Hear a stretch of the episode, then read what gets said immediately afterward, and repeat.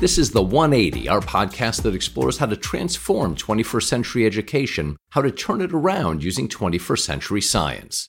The desire to fit in is one of the most powerful, least understood forces in a society. That's what Dr. Todd Rose writes as part of his new book, Collective Illusions Conformity, Complicity, and the Science of Why We Make Bad Decisions. In fact, Todd was our very first guest on this podcast.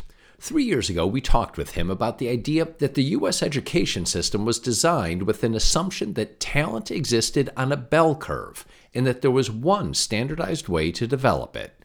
Talent, he argued, is not scarce, it's everywhere, and comparing individuals to averages is wholly misleading. So, why does our education system largely continue on its existing path rather than finding new ways to harness each person's unique talents by personalizing learning? In today's conversation, Todd develops this idea further through his exploration of the mismatch between what individuals want and their primal need to align themselves with what they think the groups they are part of desire. More on Todd Rose. He's co founder and president of Populace, a think tank that blends thought leadership and original research with public engagement and grassroots advocacy. Previously, Rose was a professor at Harvard, where he founded the Laboratory for the Science of Individuality and served as the director of the Mind, Brain, and Education program. He's the author of two best selling books, Dark Horse and The End of Average.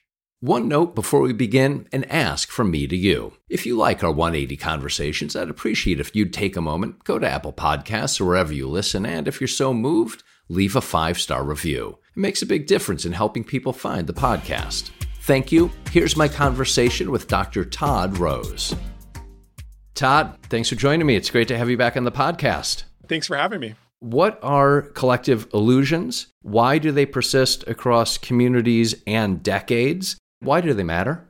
Collective illusions are social lies. So basically, they are situations where most people in a group end up going along with something that they don't privately agree with simply because they incorrectly think that most everybody else in the group agrees with it. So as a result, entire groups can end up doing something that almost nobody really wanted.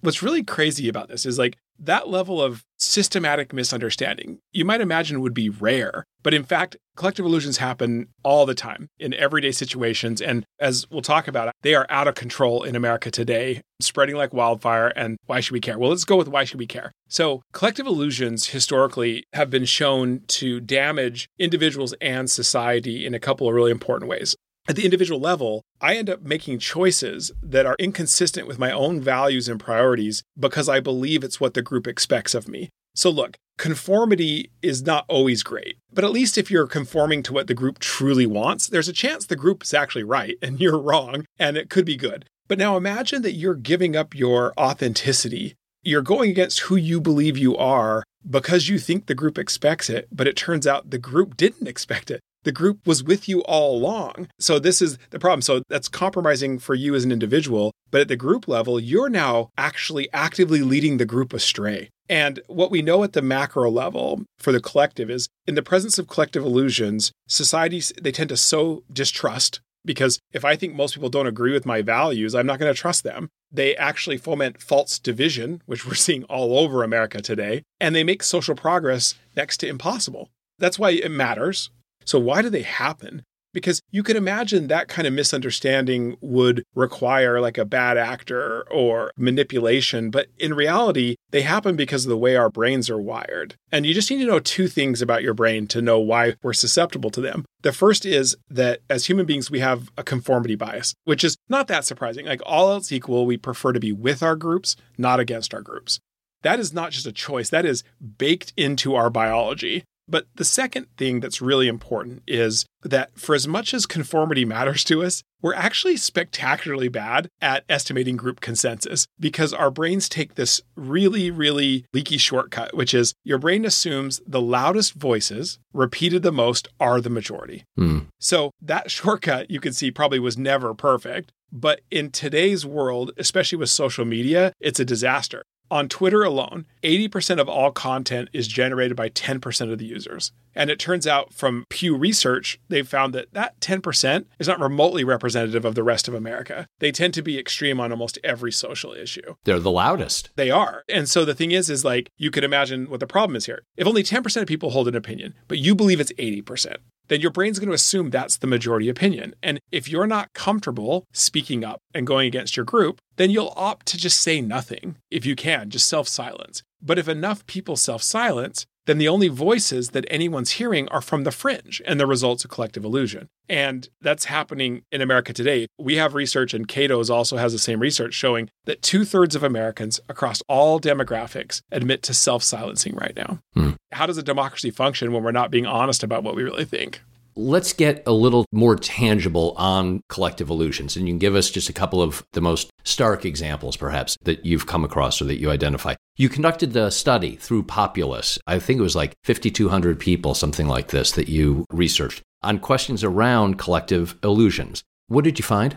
At Populace, we do what's called private opinion research. We use methods that get around effects of social pressure and reveal people's private views. We've done this in that particular one that you're talking about. We studied people's views of a successful life using trade off priorities, which was really great. You can't fake it across 76 different possibilities everything from being a parent to being the richest person you know and everything in between. What could a good life consist of? And again, these methods are, we're not just asking you, do you want to be rich? We're actually putting that into trade off scenarios with a bunch of other things, right? And it's very hard to fake. And so here's what's crazy. We have people do these instruments. We'll reveal your private trade off priorities for a successful life. But every step of the way, we not only ask you what you think, we ask you what you think most people would say. And then we build a profile of what you think most people's trade off priorities are. So, with respect to success, it was crazy. The issue of fame. We think that other people in America would prioritize being famous as the number one thing in a successful life. And it's not even close. Like, we think people just are obsessed with being famous.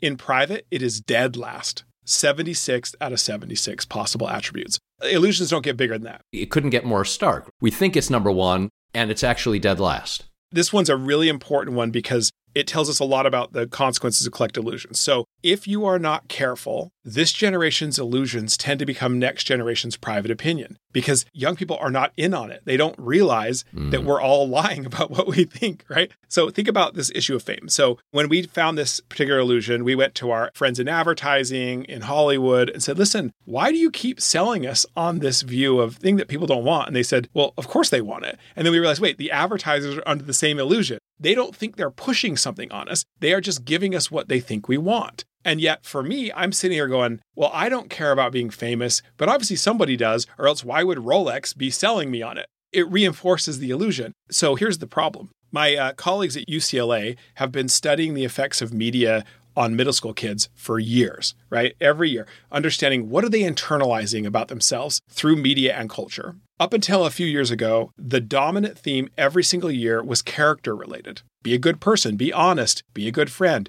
A few years ago, it changed to I want to be famous, and it hasn't changed back. Middle schoolers. Yes, and they don't even know why. Interviewing kids as part of the qualitative part of the quantitative study, I remember one kid said, I want to have a million followers. At what? For what? It doesn't matter. He couldn't tell you why. He just knew he wanted to have a million followers. And so that's bad enough, right? That this illusion of fame is literally corrupting our children's views of the kind of life they're going to live. And they're going to find out the hard way that that is empty. Now, what happens when these illusions are something about the kind of country we want to live in? What do we want for the future of America? There are massive illusions there. What do we want out of our institutions like education, the workplace, criminal justice? There are illusions at the heart of that too societies don't function with these kind of illusions. How much are we at risk of today's collective illusions becoming tomorrow's accepted realities? How do we need to think about the next generation? First of all, it is a huge risk. I would say that all else equal, it's a virtual guarantee that an illusion will become private opinion with enough time. Mm. The mechanism for that, right? Young people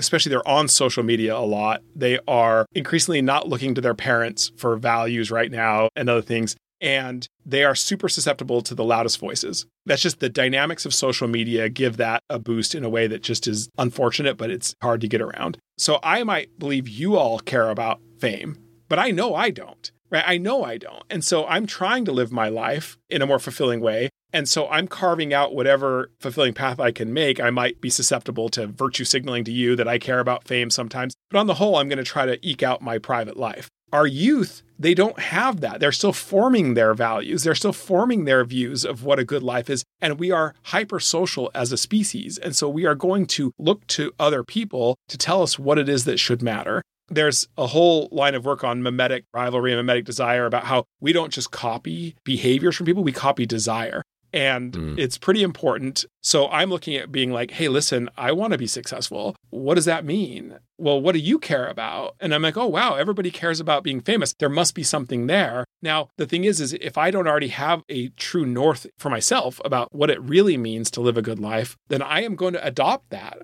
And it will be my view for a while. Now, I will say that probably how that'll play out is you'll have a generation who learns the hard way that it's pretty empty it could course correct over multiple generations, but that's a pretty steep price for this generation's youth to pay just because we are unwilling to tell the truth. So, in terms of adolescence, how do we create the room for them to develop that authenticity Look, adolescence is a place where your brain is particularly socially sensitive. It's very, very hard. So there's three things that I think you can do that are pretty important. The first is if you just got like one mean girls group, like you're in trouble. Having a range of friends is actually quite valuable if what you're worried about is losing your authenticity. Again, that's a little harder for them, but it's still important. If you've just got a small group of friends, they have a lot of power over you. The second thing is with respect to the norms that teachers create in their own classrooms. That's very important. And right now, it does worry me that we're getting down to there is a right answer to everything social or empirical versus we can create an environment where we want people to be able to debate. But there is a quicker step that parents can actually do right now. It goes under the radar, but it's very, very powerful because what they see with their teenagers, and rightly so, is their teenage brain is far more oriented toward peers than it is to parents. And in fact, they're actively pushing against parents. So often that's interpreted as we don't really have a lot of influence on our kids at that point. And that's true to some extent. What you can do that is incredibly powerful for helping your child be able to maintain authenticity is actually continue to cultivate their own sense of their own values and priorities. And there's an easy way to do that helping them discover their own passions and what we call micromotives has shown to be able to be quite helpful in orienting kids to the things they care about. And it doesn't mean they're always going to resist peer pressure. That's almost impossible at that age, but it will give them a North Star that's their own. And the way that I would suggest doing it, which is small and easy to do, is we often ask, How's school? That's a dumb question. Don't ask that question. That's like, how you doing? Fine. Fine is not fine. Don't say fine and don't ask that question. What happened at school? Like, what do you care about? What are you passionate about right now? What did you enjoy today? And then here's the critical thing why? Mm. Getting youth to that one click down. Let's say I'm like, you know what I really loved is I loved my literature class today. What is it about that? Because a passion's fine. If you understand the motives underneath it, now I know something about myself that is animating behavior. So for me, for example, if you ask me, said, Oh, I really love football. Why? Well, there's a whole bunch of reasons someone could care about football. Is it that you like playing outdoors? Is it the competition? Is it the fact it's a team sport? We could all arrive at caring about football for a variety of reasons. If I understand my own micro motives, I start to know the things that are true about me that motivate my behavior. And if you start asking that over enough different scenarios, I'll start to discover the true motives that I have. Those things are incredibly powerful, and they help kids be able to maintain their own sense of authenticity and integrity, even in the face of social pressure. And God forbid, you might even actually be able to have a conversation with your adolescent. Right, exactly. And by the way, model it for your kids. The things you're working on, the things you're passionate about, explain why. This is a really, really straightforward thing to do that has big asymmetric payoff. And it's good for protecting their authenticity, but it's also helping them figure out who they are, what they care about, so that they can make better choices and live a more fulfilling life. I want to get into the education portion and the way that collective illusions affect our education system in the US. Before we get there, give me just a little description, if you would please, around the brain itself, around why this is happening, around the biology. Why is it so hard for us to tell emperors, or more likely neighbors, that they have no clothes? From an evolutionary standpoint, we are a pack species. We are not lone wolves. And historically, like actually being ostracized from the group meant death. You did not survive. And so our brains are wired to be very, very sensitive to deviating from the group. And let me give you a really concrete example. My colleague from the Netherlands did like a sophisticated version of Hot or Not. He took people, put them in a scanner, and gave them pictures of people's faces. And their job was to rate them on a scale of one to five on how attractive they thought they were. Highly personal question, right? Yeah. So the added trick to this study was that every time you push, say you show a face and you say, well, that's a two. After that, a number would show up on that same scale and it represented, or you were told it represented, the average response of all the people that had taken this task before. You could see how far you were off from other people's opinions, supposedly. Yeah, but it's a group you don't even care about. You don't even know who they are. They're not seeing you. And yet, even in that, with a subjective task with a group you don't care about, it was actually manipulated. So the group scores were a lie and they were meant for every single person. For about half the time, their scores would agree with the group, and about half the time, they would deviate from the group. Mm. So when you're told that your subjective response to who's good looking is the same as the group, it triggered a dopamine reward response in the brain. The same parts of the brain that hard drugs activate. I mean, that is unbelievable. But then what happens when you're told you're against your group? It triggers what scientists call an error signal, which is processed by the same areas of the brain that process physical pain. And it is actually meant as a signal to say something's wrong, stop what you're doing, and correct your behavior. And so that combination, you're with your group, you get a reward, you're against your group, you get an error signal. It's a modern miracle that we ever go against our groups. How can we think independently of groups if groups are naturally designed to use the threat of ostracism to keep us in line? Great question. So there's two things. At an individual level, there is this thing called identity complexity, which is something I think more people should know about. And I touched on it in the book, but basically it's about pluralizing the groups that you belong to. So if you only have one group that matters to you, they have cult like power over you. And it'll take an incredible amount of willpower to go against what you think that group wants from you. Mm. If you diversify your groups and they are different topics with different people, it turns out that that diversity protects you from the sort of cult like effects of any one group because you can actually walk away. Now, it's not fun and it's not enjoyable, but you can being a part of like a church group or being a part of a sports team is sufficient as long as the group is meaningful. And what's sad right now in America is that we've actually decimated that sort of civic society level. We used to be a country of joiners. We were always involved in all kinds of groups, and we don't have that anymore. And we've basically been left with our politics representing essentially a religion for us. And it's pretty bad. So that's something everybody can do right now. The second thing, which takes a little more time, but is completely within our power, it is possible for group values to structure norms that actually incentivize being honest. Just like we have norms around, say, tolerance or other things in civil society where I would prefer to tell you to shut up, but I know I'm not supposed to, or my group will get mad, so I'll let you keep speaking. So you can build norms through our behavior that actually promote this kind of what I'd call personal congruence, especially now that you know how bad collective illusions are for the group you really don't want members of a group feeling like they have to self silence. It's bad for them and bad for you. Your wife belongs to a group of senior dog walkers. It doesn't have to be massively political or important. It could be just go walk your dog with someone who's in a different cohort. It's funny because they really don't have anything else in common except for the fact that they all love their dogs and they are a wonderful group of people. And we have come in contact with people that we would not have interacted with. And they become so close. And what's interesting about that is, especially when your groups become we call like orthogonal, right? So it's not like I belong to my church and then I'm in my church basketball league and I'm in my church choir, right? That's the same group that you are now exposed to people who are different from one another. And what's interesting is it actually promotes tolerance as well as protects you against conformity because most intolerance comes when we tend to stereotype out group members, mm. right? We tend to homogenize them and treat them as very one dimensional. But if you're exposed to a range of people, you're like, well, that's not true. I know someone that you're stereotyping and it's not them. And so it has so much benefit. Todd, how do collective illusions explain the state of education today? So we've been collecting private opinion data, the same kind of trade-off stuff about people's priorities for education. What do they want? What does the public want? What do parents want? What do students want? Across a whole bunch of different trade-off priorities that education could be. And what we find, maybe not surprisingly, but it matters. We've studied this. We had data before the pandemic, two waves of data during the pandemic, and a new round of data now. So we have a really good sense for where the public is. If I could say one thing about the state of education with respect to the public, it's this people want different, not better. It's that they think the purpose is wrong, that they want it to do different things. They don't want a better mousetrap. They're not asking for better standardized test scores and college prep only They really want, across all demographics, they want education to be about the development of every child's potential, not the batch processing and ranking and sorting that we have. They want a far more developmentally focused system. They know that kids are distinct. They know that that distinctiveness matters, and they want a broader range of outcomes that define success.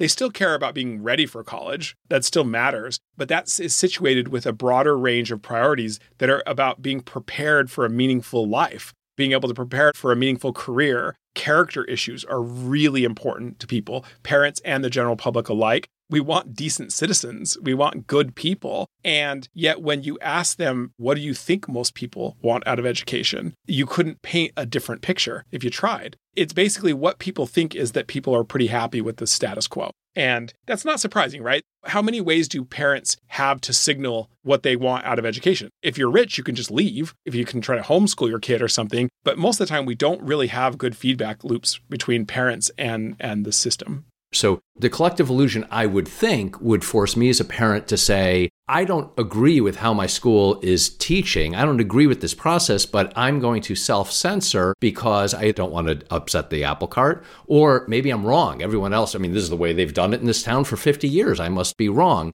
Yeah. So, what we're looking at here is privately across demographics, we are in agreement about the reality of individuality, about its value, about the need to cultivate it. Parents want that for their own children. The public recognizes the value for all children. So then the question is, well, wait a minute. If that's where we're at, why aren't we doing something about it? Yes. So the collective illusions, when it comes to institutions, they tend to be driven less by, I don't want to be rude to someone. It's that this is a collective decision. It's not a personal choice. Unless I have the money, I can't just choose a different school for my kid. So it's something that we have to do together. So if I'm just sitting back and thinking, okay, I've got a job, I've got stuff I've got to do, if I don't think everybody else is in agreement with me, what's the point? What's the point of agitating? It's not going to change anything. Imagine just as a hypothetical, I live in Burlington, Massachusetts. Imagine I wanted all sports all the time sports based education. I'm quite certain that's not where everybody is. So, what are the odds that me as one individual can get that whole system to change to focus only on sports? It's not going to happen.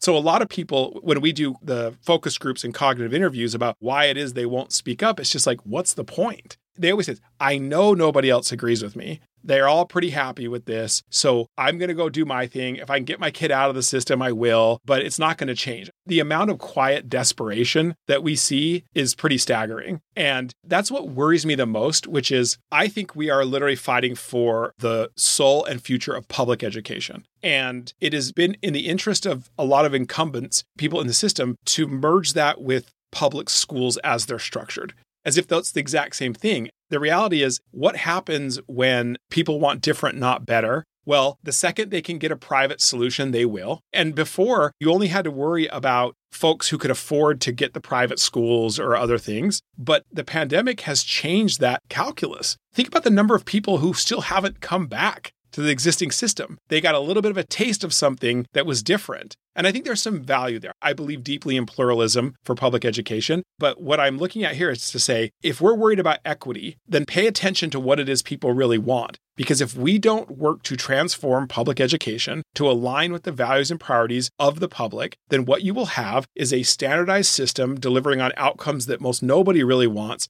but it will be left only for marginalized communities, people who cannot afford a private solution, and everybody else will go get something else. So for me, it matters a lot. Someone who grew up poor, my family couldn't afford it a private solution. So we have to take this seriously. And I feel like a lot of the folks who are used to being in charge of systems and not really paying attention to the public are asleep at the wheel. And I think that there's a real risk here for the future of education in America. What a haunting phrase quiet desperation is. That's a wake up phrase. So, how do we do it? How do you see our ability to use the principles you identify to offset the power of collective illusions and transform or revolutionize our learning settings and systems? Different, not better, to quote you, most especially if you could touch on in measurement. So, first of all, the good thing about collective illusions is they are powerful when they are enforced, but they're actually fragile because they're lies. And history has shown that if you can shatter them, you can unleash social change at a scale and speed that would be otherwise unimaginable. And so that means there's a couple of things that you have to do. The first is we have to create the conditions that allow people to reveal their shared values. I'm desperate. I have no hope because I don't think it can change because I don't think people want what I want. That's not true right? So the nice thing is is there's some of that we can do through research but really at the end of the day it's having leaders willing to say this is what i care about. And everyday people just saying i'm going to be honest about what i'd really like for my child and what i think education should be about that's doable and what will happen is each person listening right now to the extent that you share your real views about what education should be just know that you are unlocking an exponential number of other people's abilities to do the same thing your voice makes it safe for other people to speak up as well that's the first step. And that will create a hope out of despair, a hope that something could be better because we actually want it to be different. That's the first thing. But what you've got to do to drive the change is convert that hope into expectation. You know, you think about a lot of times with social change, we tend to think that change is driven by desperation, that people in the worst situations agitate for change, but it's actually not true throughout history. That actually, when you are desperate, when you don't think it can be any better, why would you agitate for change? Like the French Revolution, it was thought that like the provinces that actually led that were the places that were the poorest, but it turned out that it was actually the provinces that life had gotten better under the king that actually led the revolution because you got a taste of it. You realized it could be better, which made the status quo intolerable. So, what does that mean for education? Well, I can hope for something, but if I've never seen a single example, even a small one, of my values instantiated in a learning environment, then I do not have any expectation that it could actually be possible. So the more examples, and they don't have to be entire districts, although those are a killer example, it can be small things. It can be out of system for now. It can be supplementary, but you've got to see these things happening to know that it is no longer tolerable to maintain the status quo. That is the call to arms, as I read it, of collective illusions, the positive deviance, which I think is what you're talking about now. Yes. Is there anything else that you want this audience of people who care about education to take away from collective illusions? Yeah, listen, I will tell you that there is a very, very, very high likelihood that the thing you're thinking about and what you wish for the future of education is something that is widely shared. And the best news of all is that what we know about what the public wants, it is completely doable. So we are not talking about some we all want to go live on Mars. Even innovation like, say, electric cars, we still don't have the battery technology to really, really scale that. So we're crossing our fingers and hoping, and we're assuming we'll get there. Education doesn't have that problem. It is not an innovation problem in the sense that there's some qualitatively new thing we have to invent, or else this whole thing can't work. If you think about the ability to scale more individualized, more equitable environments with our technologies, with our teachers, that is doable. It really is. It's just not doable with the assumptions of the incumbent system. So I look at this and think we actually have all the ingredients necessary to transform public education in a way that aligns it with the values and priorities of the public and allows education to continue to be the great equalizer and even more so than it ever has been. Or we will continue to stay silent. We will allow the illusion to lead us to that place of quiet despair. And we will allow a system to no longer deliver on the promise and potential that it once had.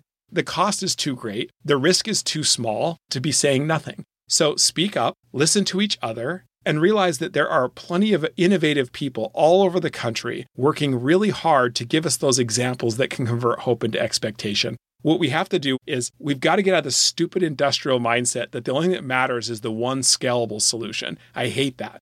Right now, converting hope into expectation does not require the next great thing. All over the country, there are one off small efforts to show people their values instantiated in educational environments. That will do more to transform the system, even if none of those things ever scale. So we need to let those thousand flowers bloom encourage them and tell the stories and share those examples. And then we will take from that the best and we will build up a better system. Mm. But if we keep defaulting back to my favorite thing is, oh, we need more personalized learning. What's the one right way to do that? You're like, come on, man. So it's closer than you think. But we've got to speak up. We've got to hear from each other. We've got to recognize our shared values. And we have to encourage the social entrepreneurs who are helping to convert that hope into expectation. So I would say that if you're not comfortable speaking up, fair enough right now. And the book lays out a few things that you can do that allow you to not propagate illusions without putting yourself at risk of ostracization. So there's still other things you can do. But the willingness to defend and uphold the norms of free society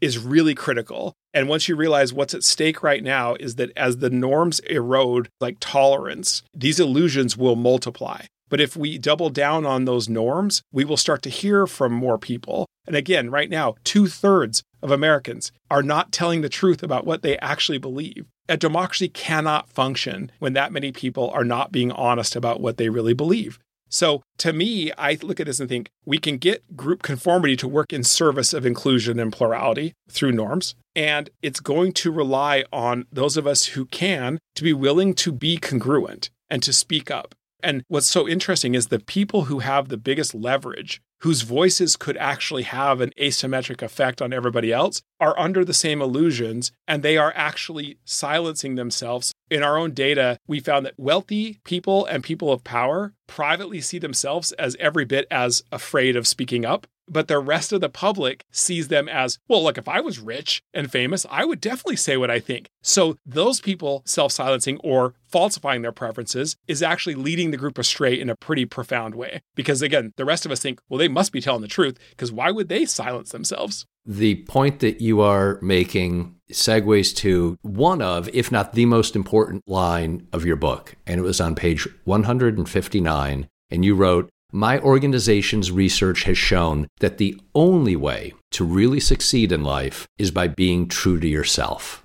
This is really important. So, if you think about this idea of congruence, so in the success index, we took an extra step, which I was really glad we did. And it was my colleague who put it in there. I'm taking credit for it now. But we didn't just look at your trade off priorities. We also did two additional things. We asked on each one, how are you doing on that right now? Are you succeeding on this thing? And we asked about everything. So not even just the things you cared about, things you didn't care about. And then we actually asked a version of Gallup's life satisfaction, which is just looking at your overall subjective sense of are you living a good life or not? And what we found was that to the extent that you were achieving on your private values and priorities, it actually led to much higher levels of life satisfaction. In fact, the sort of typical increase in achievement there, achieving on your own values led to a higher life satisfaction about the same rate as getting a 50% pay increase. It's that big of an effect. Here's the other side of that though. No amount of achieving on what you think people think is success translates at all into higher life satisfaction. So, at a personal level, your willingness to understand who you are and what you value and work hard to achieve on that, that is your only path to a life of meaning and purpose and fulfillment.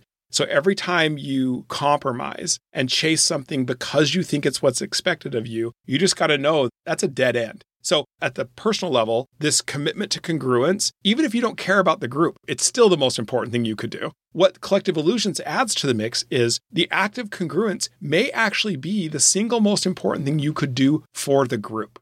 Todd, thank you. Thank you for this really powerful and important book. On some levels, I don't mean this tritely, it's a self help book in a lot of ways. It's a self help book for an individual, but also for our society. Thank you for having written it, and thank you for your time today. Thanks for having me. That was my conversation with Dr. Todd Rose. My thanks to Todd for joining and you for listening. To learn more about how to transform 21st century education using 21st century science, go to turnaroundusa.org. I'm Chris Reback. I'll talk with you soon.